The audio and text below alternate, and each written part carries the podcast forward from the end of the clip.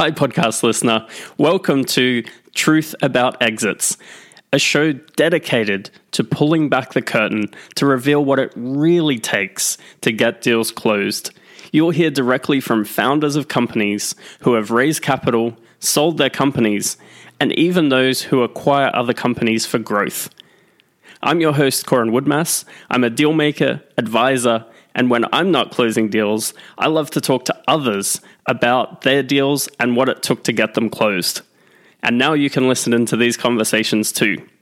For all the show notes and more resources, go to truthaboutexits.com. And we're live. Today on Truth About Exits, I'm very excited to present to you and introduce to you Brent Beshore from Adventures. Brent, thanks for coming on the show. Hey, thank you so much for having me on. I appreciate it. Awesome. So I I mentioned uh, just briefly as we were um, pre-recording this, I'm a bit of a fan of yours. Over the last couple of years, I've enjoyed listening to um, your stories on different podcasts and also see how Adventures has has evolved over time. Could you, for people that don't know what Adventures is, could you give us a quick overview of what what the company is and what you guys do? Absolutely, yeah. Well, again, thank you so much for having me on. Um, so we describe ourselves as a family of companies that acquires family-owned companies. Um, what that means in practice is we're, we're, a private equity group, so we acquire a majority stake um, in family-owned, family-operated companies. Um, but we do it in such a way that it's almost the opposite of traditional private equity. So we buy with no intention of ever selling the company. We, we keep leadership in place and really help augment skill sets um, we help if we can be helpful. Um, and then we use almost no debt, if any debt, in our transactions. So we really are taking a, a family run company and keeping it the same way it had been run in the past, and really just trying to augment that with a, a layer of expertise and skill sets that maybe are unusual for family run businesses. Absolutely. And having been in this space as an advisor, that's definitely against the grain of what most private equity firms are looking to do. Uh, most of the private equity guys I've spoken to, they really get their payday when they sell the portfolio, not when they're running the business or and typically they're raising capital to do that. So you're um, like you mentioned, you rarely use debt. Um, you've only just started really using utilizing the fund model. We'll get into that in a minute. Um, but could we back up a little bit and could you tell us what you were doing before Adventures, and then maybe we could go into how Adventures came about. Yeah, well, I so I, am I'm, I'm I'm kind of the Forrest Gump of private equity, if you want to think about it that way. I've kind of fallen backwards into it. I, I certainly uh, I did my first private equity deal before I knew there was an industry called private equity. So very unusual background story. I was an entrepreneur uh, an operator. And in fact, that's kind of a hallmark of uh, Adventures employees. So we, we all come from an operating background. Um, we consider ourselves operators, and um, we certainly are not operating the portfolio companies per se, but we come from the mindset and really try to optimize for the leadership teams and the operators that are in the companies, and certainly have a lot of empathy for uh, how difficult it is. I mean, it is an incredibly brutal thing to operate companies. So um, the, the very beginning um, started a, a, a couple uh, marketing companies, and then had a mutual acquaintance who said, "Hey, you should talk to this guy. He got left at the altar for the second time." Um, you know, I, I, took that to mean I should buy his business um, because why would you tell me he had been left at the altar for the second time? Uh, this guy had no idea I was going to try to go buy the business. And um, yeah, I sat down with his owner. Um, gosh, this is over 10 years ago now. And um, if you've ever seen a picture of me, I look about 23 now. I looked about 14 then. And um, you know, told him I wanted to buy his business. Uh, he laughed and said, uh, you know, two grown men have tried to buy my business. How in the world are you going to do it? And I said, I don't know. I'll figure it out. Um, we tried to come to terms that day and it didn't work out. And about seven months later, he called me up and said, okay, look, we just renewed our largest account. Um, business is in great shape. I'm exhausted. Um, I, I, you know, I'll, I'll, sell it to you for the price you asked, um, but it's got to be all cash 60 days from now. And so uh, got an SBA loan and, um, you know, off to the races. That was the first acquisition. So that was almost 10 years ago now. And uh, we still own that company today called MediaCross. Um, it's a wonderful company. The CEO, longtime CEO, Jen Umali, um, is just a gem of a human being, um, does a fantastic job. And uh, um, yeah, still, still own the company today and it's doing great. Wow, so that that's quite quite the story, Brent.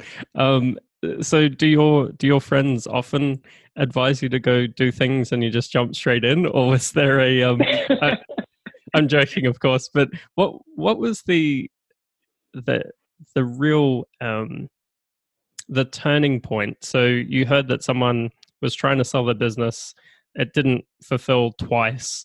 Um, you must have been thinking about acquiring businesses at that point. Was it an expansion play because they have a, a media marketing angle as well? Or what was that first thing that got you moving in that direction?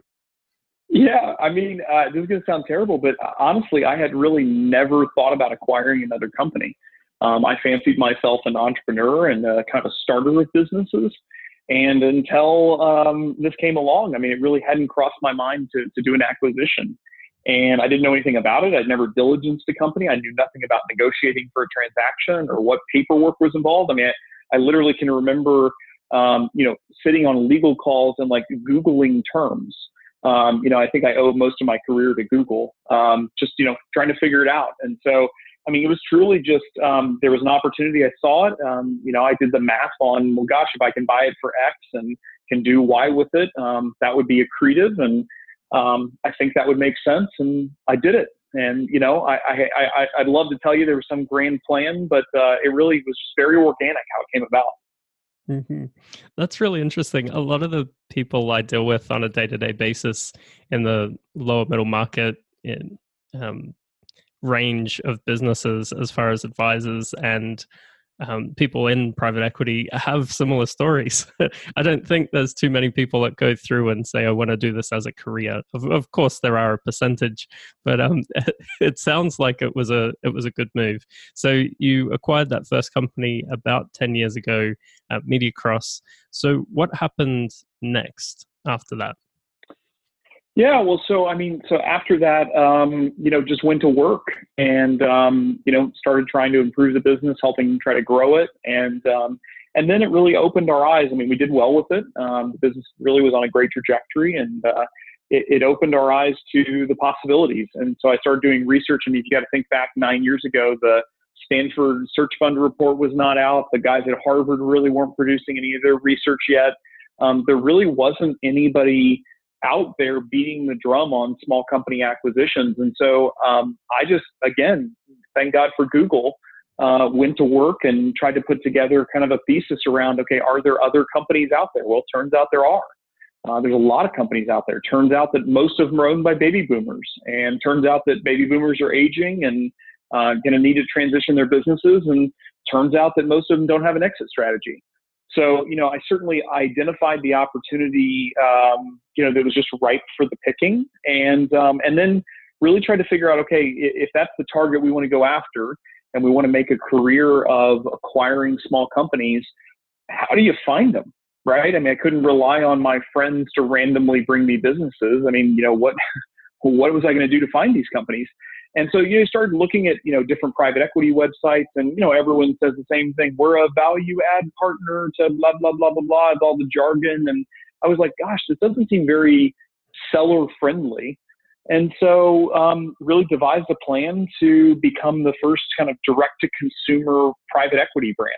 Um, and said, okay, well, how, how do you do that? Well, if I was in their shoes, I'd want to first of all, be able to find y'all uh, when I needed y'all. I'd, I'd want to be able to read a lot about you. I'd like to understand you, get to know you through your writings, through you know various media forms.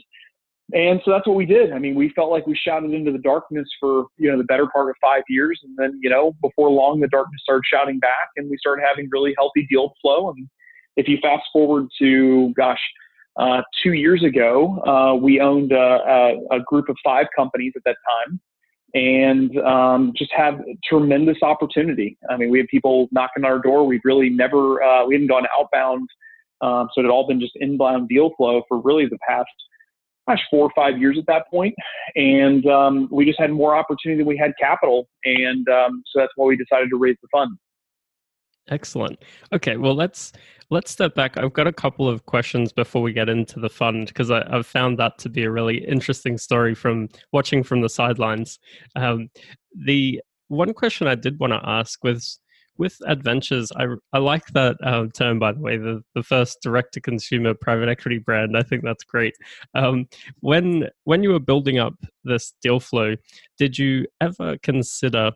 Um, I, typically see with the private equity model a couple of different approaches. So, one is going down the vertical play. So, they acquire a platform business in a in a vertical and then have some add-on acquisitions to that.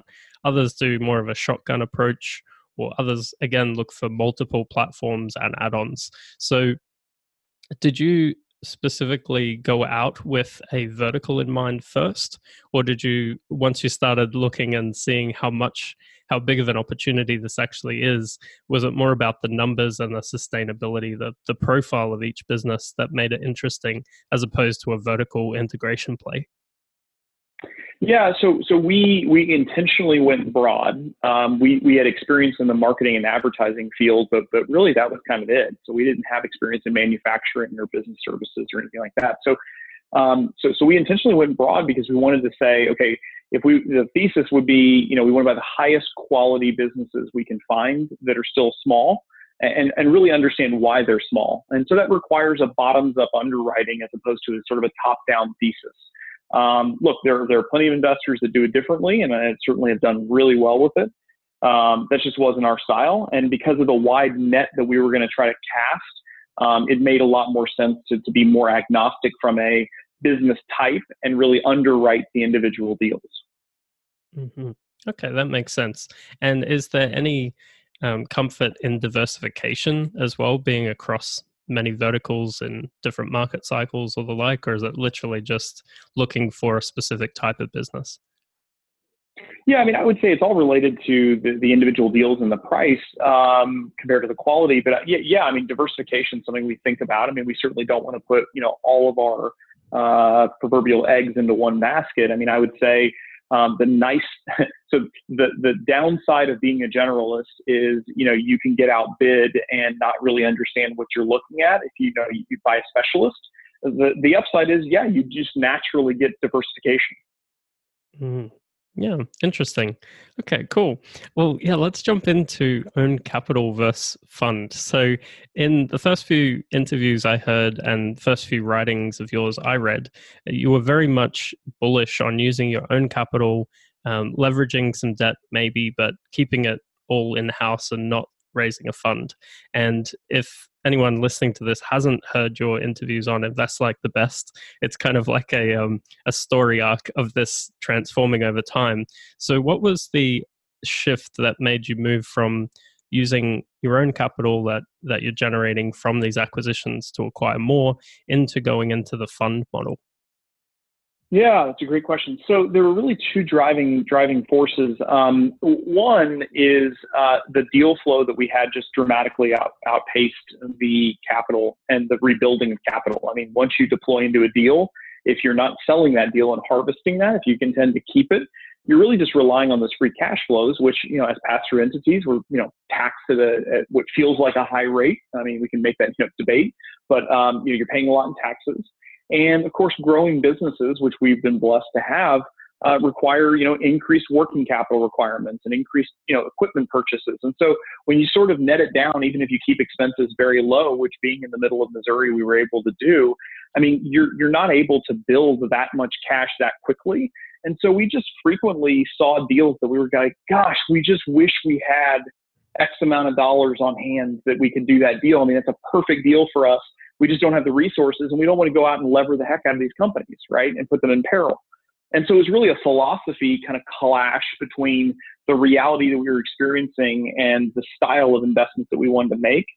Um, and then, you know, I would say the sort of a secondary driving factor was um, this very odd tension between um, some philanthropic efforts that my wife and I feel strongly about and having less bullets to shoot at the office right? And every dollar we would give away would be one less dollar we would be able to use to make a new investment. So, you know, in general, it, it was kind of this tension that we just kept feeling. And ultimately, you know, we found the right people that, uh, you know, uh, in the right structure to be able to allow us to continue to doing what we're doing as opposed to having to go more of a traditional route with a traditional fund and cycles and all that stuff. And we were able to get a group that believed in the mission and wanted us to continue doing what we are doing and uh, supported us in that. That's when we raised the first fund.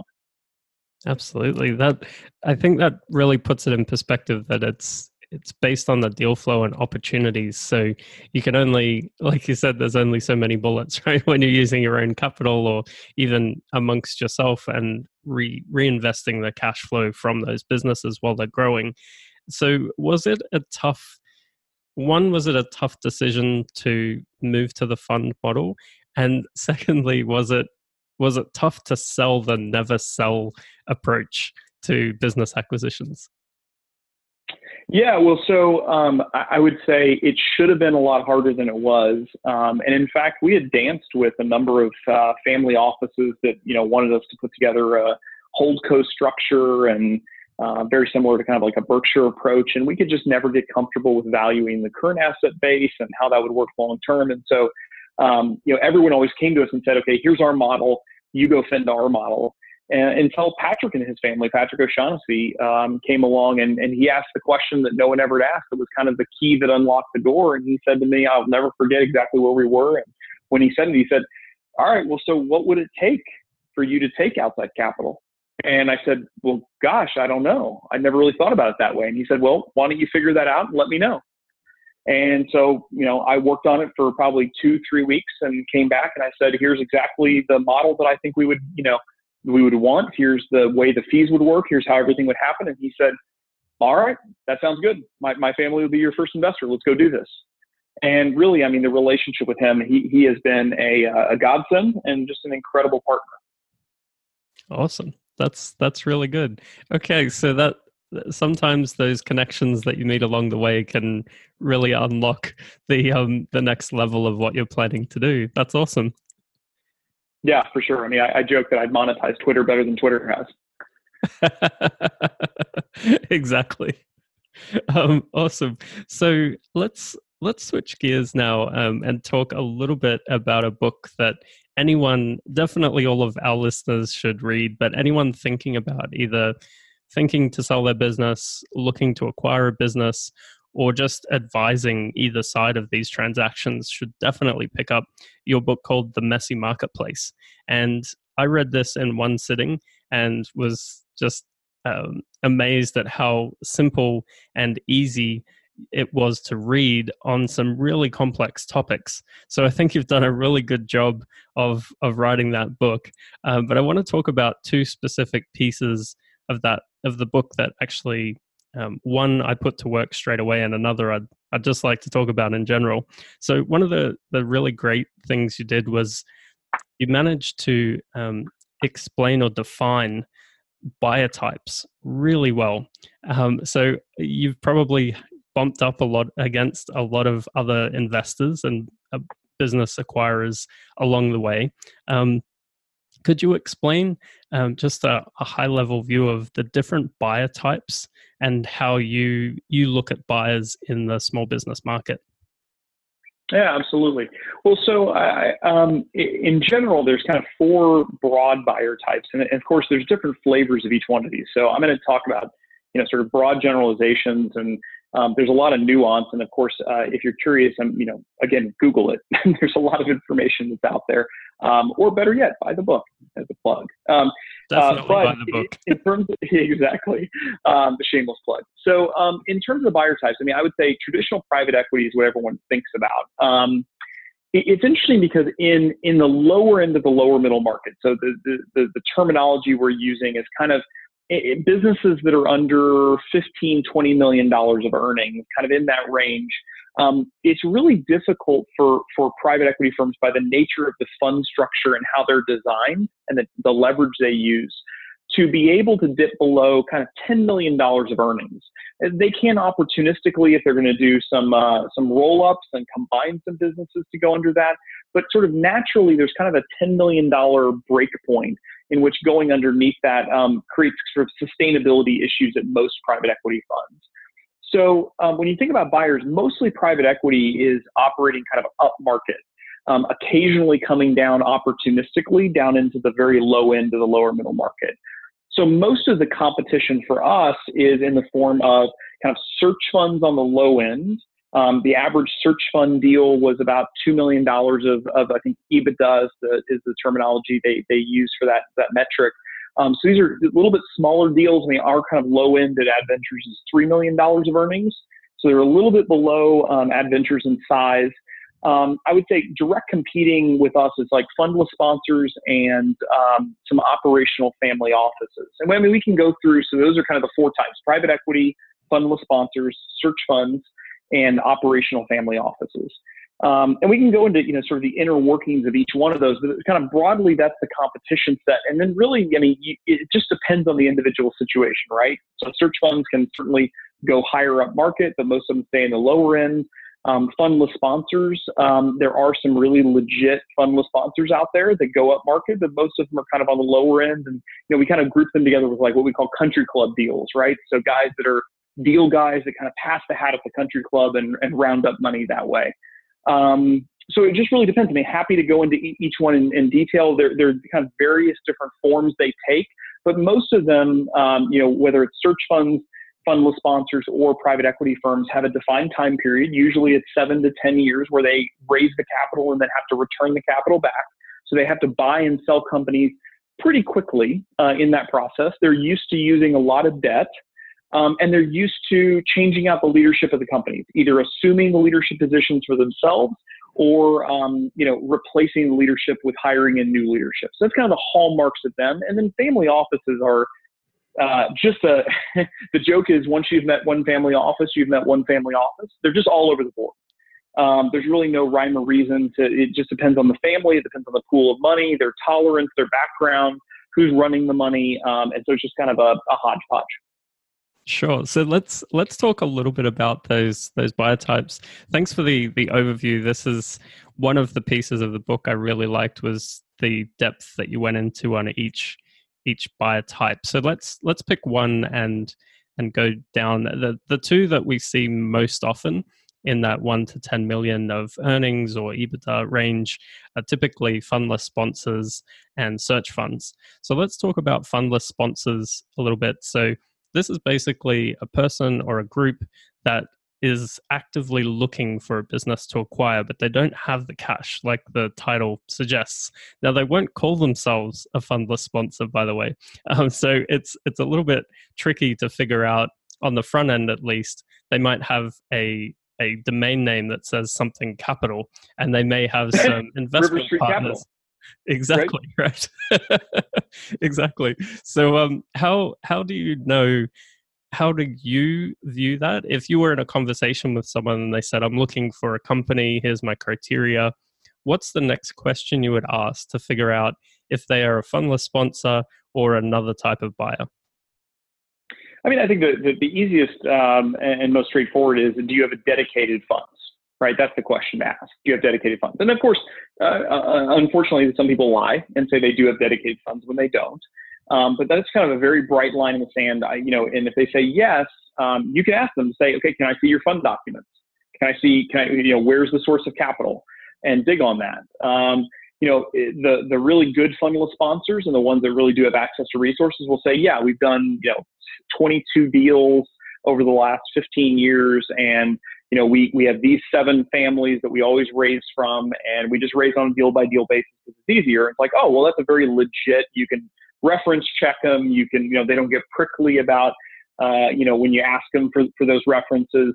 Um, on the other end of the spectrum, you know, there are, uh, you know, I joked about, you know, you can just literally throw up a private equity firm, you know, pick a pick a river nearby or a body of water nearby and slam it together with a street name, and now you've got, you know, River Street Capital, right? And uh, it looks official and you can say it you know you, you can say you have capital. And then really what you're doing is you're trying to create um, really three transactions at once which makes it nearly impossible to actually get a deal done. So you're trying to raise the equity capital. At the same time you're trying to get uh, debt capital. At the same time you're trying to get the deal done uh, with the seller right? So it's really three transactions that all have to click together simultaneously and, and it just virtually never happens so um, I think that you know just asking about the source of capital and if it's committed or not is really the first step. Mm, absolutely, and yeah, with that um, street name website, uh, often if there's a portfolio, that that gives us an indication that hey, maybe these guys have closed deals before, and then you can kind of go down that rabbit hole and then what type of businesses are you looking for that you can kind of take them more seriously um, okay so that's that's fundless sponsors. Let's talk a little bit about search funds. There's a little bit of crossover between the two. So a, a search fund is typically backed by a legitimate fund a private equity fund or group and they basically have these guys come out mostly out of MBAs or former operators, and their mandate is to go find companies to acquire. And you mentioned Stanford and Harvard. They um, Harvard Business School has a, a, great book on this this topic, buying a small business, and it's all about the search fund model. So, could you explain a little bit more about that and what you would want to know if you were dealing with a, a search fund? Yeah, I mean, I think the, the, the first question is the exact same question as fundless sponsors, which is do you have dedicated capital or not? Now, the interesting part is a, um, a search fund typically the way it works is um, the, the investors will put up, call it 300000 to $600,000 to fund the actual search. So this will pay for the living expenses and travel costs and fees associated with finding a business, acquiring it, um, getting to close the investors in that fund, though, have the option. They're not obligated to. They have the option to be able to invest in the deal or not. So oftentimes, the best question to ask uh, with a with a uh, search fund is, what are the what's the mandate that you've been given? Sort of what are the guardrails around the uh, type of business you can buy? Does that have to be recurring revenue? What size range? Um, those types of things. And if they can't really give you a crisp, clear answer, the odds are that they're more of a fundless sponsor than a funded sponsor the more crisp that they can say, hey, look, I'm, I'm, I'm buying a business services company that has, you know, 80% or higher recurring revenue that's located in this geography. Okay, great. I mean, they know exactly what they're looking for, and, and odds are they're going to be a lot more successful. So I think it's like anything else. I mean, being respectful, but just asking the hard questions, and then eh, you know, it's almost it's even less about how, like the information that they respond with, and just really the tone and how defensive and sort of how much posturing is going on um, that should be the warning signs. Yeah, absolutely. We we love it when a when an investor or a buyer comes through and they know exactly what they want. The clearer the criteria, the more track record or the more they know about or willing to share about their their fund setup or their funding sources, it gives you more more confidence to move forward with that that buyer. So um, yeah, that's that's a great a great point. Um, now, one thing that you've mentioned in the book, and something we we typically see on transactions, is something that a novice or a first time business seller may not be um, used to seeing. Is typically the highest price that you well not typically but not always the highest price wins so when you're going to sell your business you're not always looking for the highest sticker price on the offer. You really want to know who who's potentially looking to acquire the business. Like we've just talked about, how they're going to fund the deal. Most importantly, because if they can't close on the deal, there's no point going through the pain of diligence. And also, the deal terms really matter. So, this kind of goes into the other side of, of your criteria, I guess, is you look at a lot of deals. So, how do you compete against someone who is maybe passing the hat at the country club and puts in a crazy high offer or maybe they are a legitimate search fund and they think they can get the deal done at a higher price are you typically competing on price or terms and how do you think about that yeah, I mean, so so uh, great question. I mean, I would say um, it, there's an old adage in the deal world, which is you set the price, I set the terms, right? Meaning the price is almost irrelevant to a point based on the terms. So I mean, you can throw out you know a crazy number. One, a lot of people throw out a crazy number and have no intention of actually paying that. They try to whittle them down in due diligence, and you know, oh, lo and behold, they found all these surprises that you know knocks half the price down, right? Um, second, um, you know, what the likelihood of getting the cash matters far more. And so for us, I mean, oftentimes we're just a completely different offer than everything else. So everyone else is competing on price. They're putting a ton of debt on the business. Um, and, and, it's sort of more traditional deal structure. And then for us, we say, look, we're the sure bet. We have the cash on hand, like literally in our bank account, ready to roll. Um, so there's no financing risk. We're bringing in no senior lender or mezz lender, right? So there's no uh, financing risk on the debt side because there usually is no debt. Um, and um, here's our price, and here's why we think it's fair. Now, look, you can always try to go out and find somebody who can tell you they'll, they'll, they'll get a deal done. But I think that, you know, us being the sure bet is usually the path we like to take. And um, sometimes we're the highest bid. I mean, obviously we get, you know, quite a few deals done. So we're uh, in the ballpark of reasonable, but, you know, oftentimes we're not going to be the highest bid and for very good reason. I mean, if you're going to be able to lever up the company with a ton of debt, you're almost always going to be able to put more cash at close. Um, and, you know, again, you get into a heads I win, tails you lose type scenario. Absolutely. And I think the the positioning that you've as you mentioned being the first direct consumer private equity brand um, comes into play. Do you do you go into a, a competitive environment if there is you know competing buyers? Do you go in with here's uh, you've kind of already mentioned this, but do you leverage other things that you've you've put out there? So do you send them your book? Do you, do you send them a deck on who we are and here's how to think about some of the other offers you're seeing how do you how do you leverage the resources that you've you've developed over time when it comes to winning a deal yeah, well, I mean, so oftentimes, um, if, if it's a competitive situation, there's usually an intermediary involved, um, almost always. And um, as you know, um, different intermediaries have different styles, and some are very protective of the seller and uh, let very little information that's sort of non standard slip by them. Um, so what we oftentimes do is, you know, we're certainly presenting uh, a very clear, straightforward offer, but we're hoping that the seller does research on us, right? We're hoping that they go on our website. Um, we're hoping that they do um, do their work, and and and oftentimes if they are doing that work, um, uh, that's a very positive signal. And and inversely, if they're not doing that work and they could care less who buys the business, that's a really nice selection bias for us, right? Um, and so, you know, we, we certainly are leveraging all the all different resources. I mean, the book in particular was not written to necessarily be a you know a thick business card. Um, I mean, certainly we've gotten deal flow from it, but but that's not the main purpose. I mean, the main purpose is once we're already in conversation with them, we'd like to give them the book as a guidebook to sort of working with us. It's kind of like the first five to seven hours of conversations we'd like to have with them. Um, so yeah, I mean, I don't know if that answers your question or not. Yeah, absolutely. I, I guess I assumed that was the the reason or what you would do, but it's it's interesting just hearing that from your perspective. Um, I think uh, mostly with novice or newer business buyers, um, oftentimes they come into the the space thinking I've got the cash, I'll set all the terms, and sometimes when it's their first or second deal they're looking at, um, sometimes they can get a little bit angry with the process or not really understand that it is a competitive environment. And for the most part, when there is an intermediary involved and advisors, there's there is some sort of competition happening for that business, and it's really important to to um, understand that's happening and present your your um, opportunity in the best light possible. So, what you're planning to do with the business and getting to know the business owner as well, which I think um, is something that that you guys do really well. And having a book to hand over will definitely um, provide some points for sure. so, um, sure.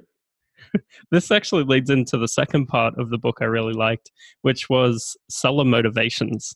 So, obviously, step one is to figure out why the seller is selling. And some of these, especially in the companies you're looking for that are a family held for maybe generations or it's the end of one generation coming to the end of one generation and that that's why they're needing to sell um, what are the common motivations and do you often find you need to go a couple layers deeper to really figure out what's going on and why they're looking to sell yeah, it's a great question. I mean, oftentimes um, the, the, we'll ask the seller, so you know, what do you want to get out of the transaction? And they're like, um, that's a dumb question. Money. Like, why are you even? You know, what what else would there be? And we like, well, well, sure. You know, obviously the finances matter, but the way we think about it, I mean, there's personality and skill set gaps, right, that you can fill with a transaction. There's just pure exhaustion, freedom, health, different obligations that you would have de-risking the situation, and then obviously leaving a legacy um, that have, you know, really all those are intertwined with money, but different. And so, um, you know, we really try to understand why the person's selling, and, and it says a lot about what the company they built, how they're motivated, and, and really how they've motivated the team. Not to say there's any right or wrong answer. We just want to understand kind of a 3D view of that. So we talk a lot about um, motivations with the sellers and try to get on the same page. I mean, I would say the only motivation that really, I mean, absolutely turns us off is when people say, "Well, it seems like now's a good time to sell my business." Right, which means it's opportunistic, right? Like they, a, a seller is always going to be in a far superior position of knowledge to any buyer. And if somebody comes to us and says, you know, I'm, I'm trying to time the market, right? Like people have told me at the country club that uh, now's a good time to sell, and I agree, and you know, I want to sell and uh, cash in. It's like, well, what that really means is you're trying to time the market. You're trying to screw over a buyer, right? Like we want to create win-win transactions. And when somebody comes in it from a very zero-sum game, um, very transactional basis, it's, it's, just hard to create a win-win situation. Hmm. Yeah, that's that's been our experience too. Uh, that's that's often a scary a scary position to go out into the market with if someone thinks they're at the, the peak. And I often advise clients that it's you'll never sell at the peak. Um, it's it's impossible. One to actually time that exit to be the perfect peak is impossible. But also, if it's clear that the business is at the peak or the cycle is at the peak and you're selling fidget spinners and you think, okay, this is definitely a fad, let's say, um, you know that that's coming to an end or it's already on the way down. The only way to think about that is what's the future. So, as an investor, you want a return on your capital and you always want a faster return than the list price why wouldn't you? I mean, that that's the whole game. Like you said, it's got to be a win-win. It needs to be the the number that that seller needs and the terms that that suit them.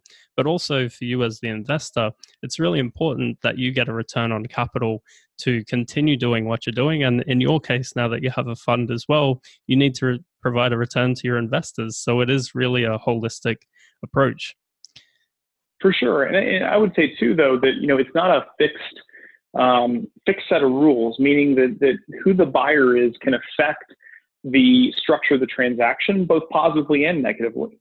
So oftentimes we're able to get terms that other buyers can't get because we have a long track record of treating people really, really well, always doing what we say we're going to do, never missing a payment, um, you know, just being really faithful and forthright. And so you know, oftentimes we'll have provisions in there with delayed payments or some earnout structure in which most people would say, well, no, wait a minute, there are 10,000 ways you can try to screw me over. And we say, well, of course, there's always going to be ways in, in business that you could try to screw somebody over. We would never do that to you. And by the way, here's a long laundry list of people that you can call and reference check us and ask us if that's something that, um, you know, so, something that we've ever done. And people will say, oh, wow. And so they get comfort level with who we are, how we do business and it allows us to create a more optimal structure where long term we can get them more money right it just has to be earned out over a period of time or some sort of delay to make sure we're sharing in that risk Mm, absolutely, yeah.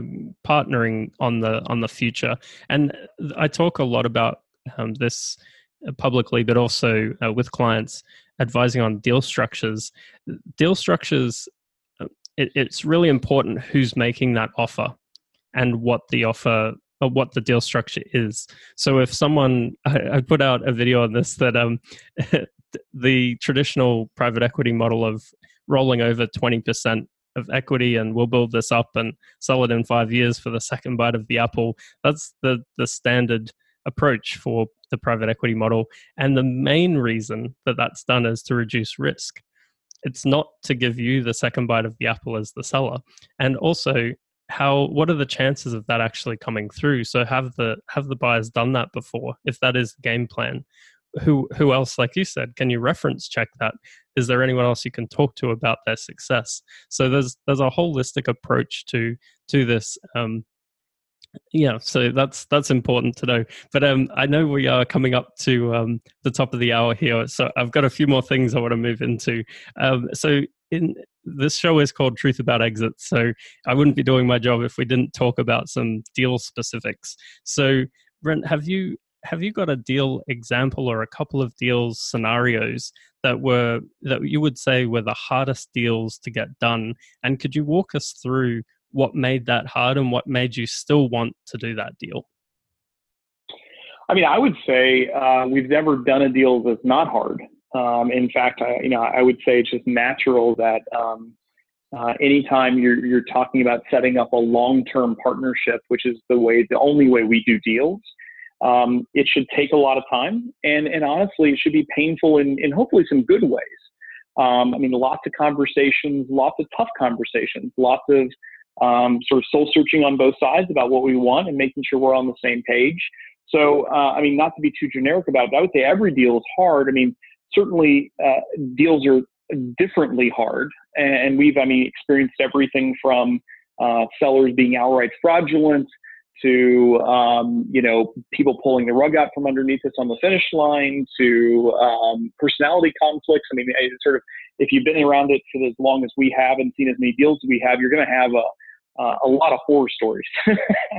but uh, the nice thing is the, the, the, businesses and transactions that we have gotten done, um, we've been incredibly blessed. I mean, the, the people we've partnered with um, have, you know, are, are, faithful, kind, generous people that are hardworking and, um, you know, we've really enjoyed the partnership with. Are there going to be issues? Uh, of course, there's always going to be issues. Are, uh, you know, the, the book is called The Messy Marketplace, right? Because people are messy uh, us included, right? And so no one escapes messiness. And I think that just understanding your own messiness and understanding, um, you know, what you can always be growing in uh, is super important.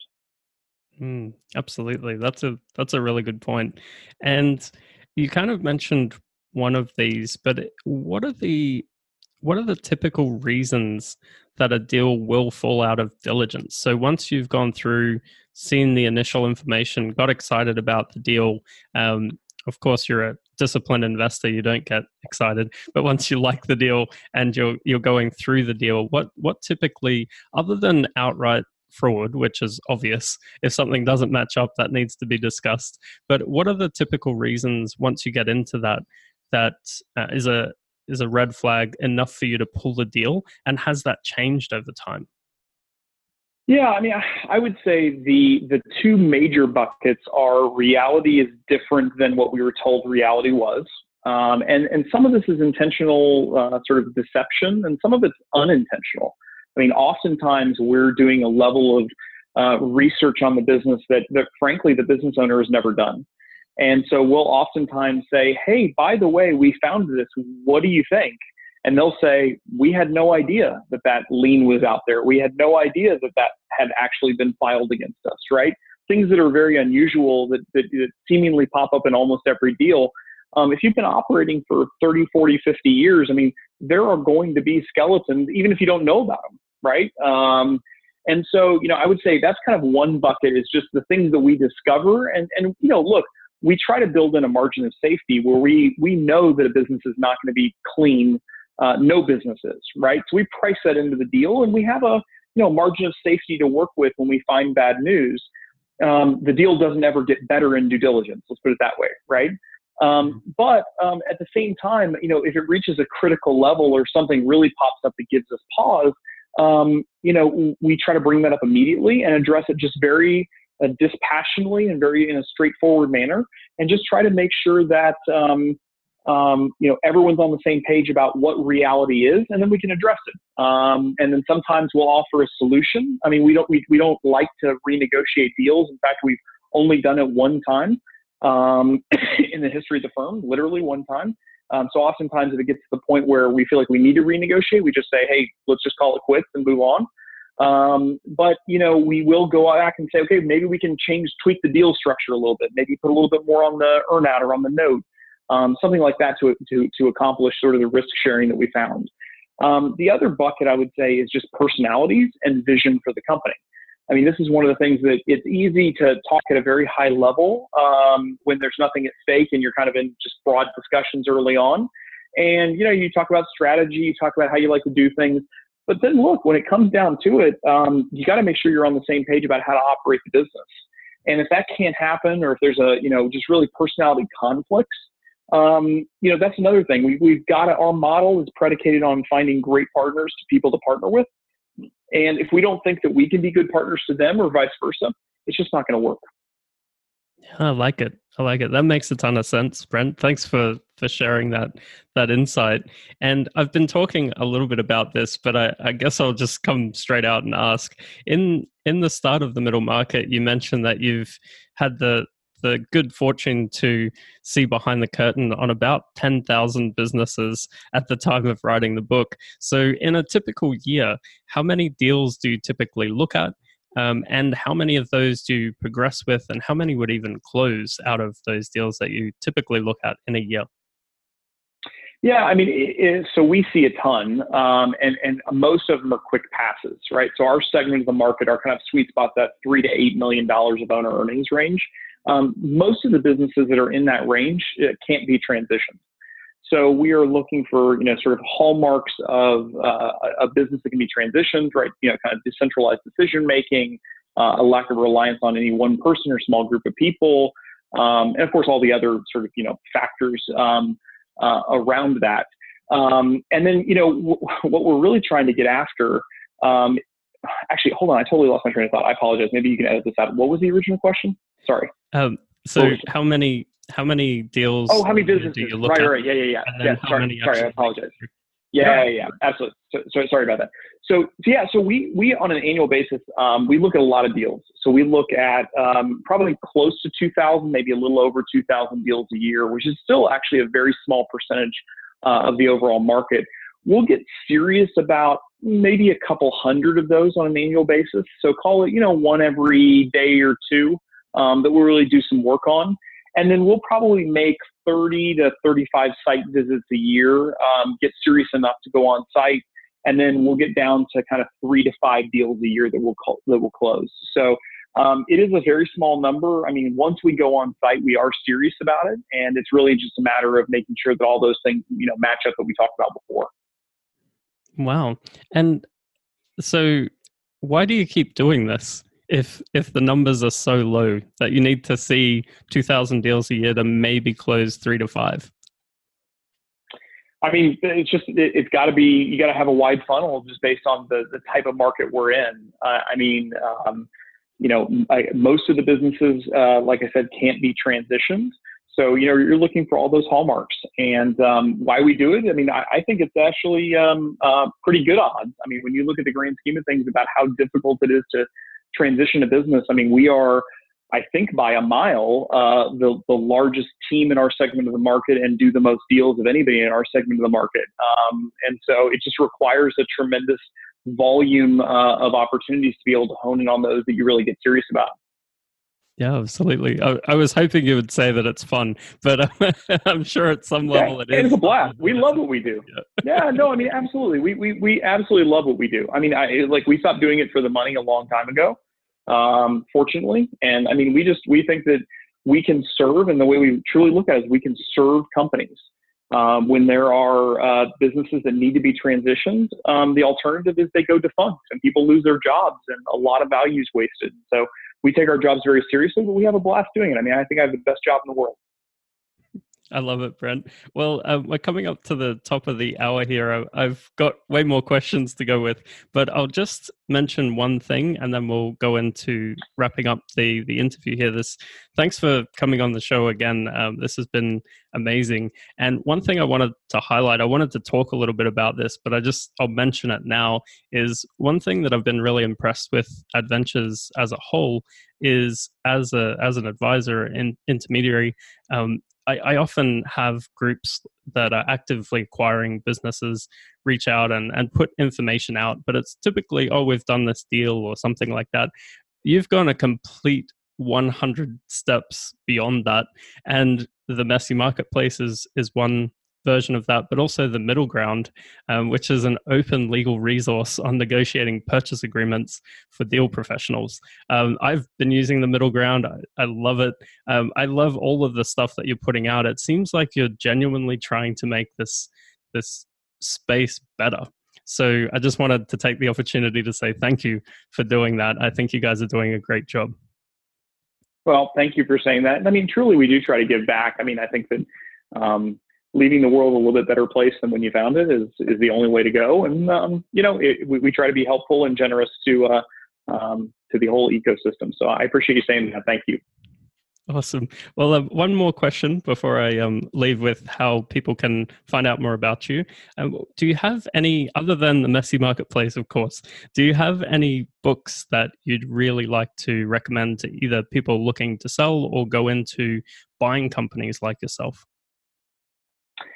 Boy, I mean, this may be an unusual um, uh, suggestion, um, but I, I, love this book called "The Fish That Ate the Whale," and I've recommended this book in the past. But but it, it really describes how um, you can start with nothing.